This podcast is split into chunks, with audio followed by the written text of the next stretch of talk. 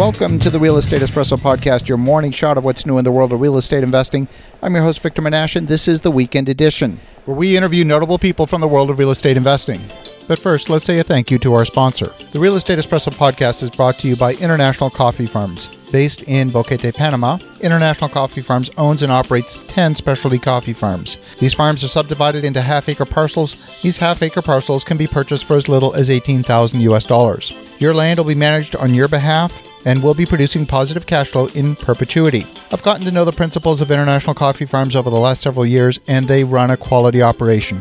Have a listen to episode 121 with CEO and founder Mr. David Sewell, where we talk about investing in coffee farmland in a safe, diversified offshore investment. Find out more by visiting internationalcoffeefarms.com. That is internationalcoffeefarms.com. Welcome back. We have a special guest today, formerly from the world of real estate investing. Today holds one of the leading podcasts out there, one of the leading business podcasts. Welcome, John Lee Dumas. I'm fired up to be here, Victor. Let's uh, make this happen. So you've been here in Puerto Rico a couple of years, and you know we can certainly talk about podcasting, but let's talk about Puerto Rico first, because obviously it's gone through it, some devastating changes. Uh, what's what's the recovery been like? What's been the experience coming back, having to rebuild your home, and all of that? It's really interesting because when I first moved uh, down here two years ago, everybody was talking about how it's been 18 years since there's been a major hurricane. We're due, we're due. But of course, I was just like, oh, yeah, we're due, but it'll never happen. And then, sure enough, you know, Hurricane Maria comes through, and um, what's pretty interesting actually is CNBC came down to my community because that is where the eye of the hurricane made landfall. So Humacao, Puerto Rico, which is where I live, Palmas del Mar was where landfall was made in 185 mile per hour winds, ripped through our community, um, blew in a bunch of windows and doors in my home. So my house was flooded and just twist turned upside down. And luckily, I was out of country, which you know uh, definitely made my running of my business a lot easier because I couldn't run without power or internet. But it took us two months to get back on the islands. So we were gone for two months. When we came back, luckily I had a handyman who was doing some cleanup while I was gone. But it was just one month ago, so five months passed before we finally got our house back to 100%. Wow, wow, that's amazing. Now, I understand a lot of people left the island because they just couldn't, you know, function. Uh, was that, what did you find in your community? Have a lot of people left?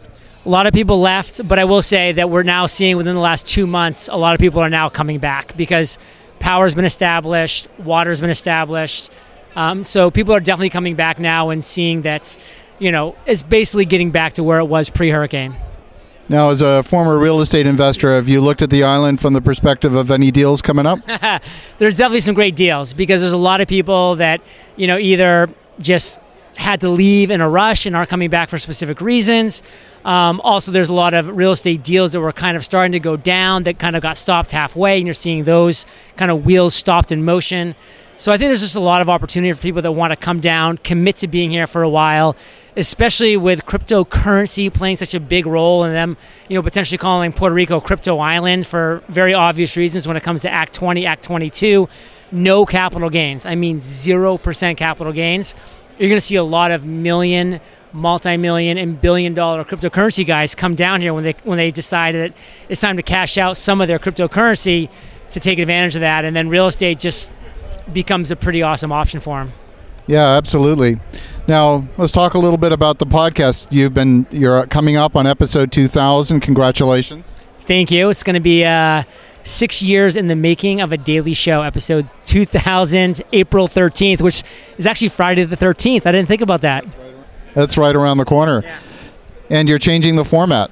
So I s- decided episode 2000 was as good a time as any to change change things up a little bit. So um, for 2,000 episodes, I had a very structured, formatted show, which both you and Kyle um, went through, and it was a, a, lot of fun for me to kind of hone my chops as an interviewer. But now I'm kind of looking forward to go deep with some specific guests that I have, and so now I'm doing a one interview every single Monday. So it's going to be a weekly interview show where every Monday I do what I'm calling an audio masterclass, where I'm taking a guest and I'm having them essentially present an audio masterclass on the topic that they're most expert in. And we're going to go real deep on somewhere between six to eight bullet points um, and really kind of go deep on those things.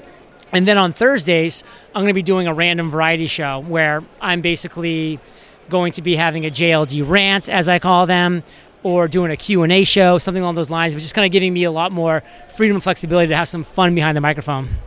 That's awesome. Well, I can't wait to see the new format. And by the way, your new passion project, uh, I've listened to the first first episode. It's I'm I'm excited for that too. Well, thank you very much. I'm having a lot of fun. I've always, you know, been a history major and just loved all that kind of stuff. So it's been a good passion project. Cool. Well, thanks so much, and uh, well, let's go get some dinner. Shout out, Puerto Rico. I love that conversation with John Lee Dumas. John is the person I really have to credit to getting me into podcasting.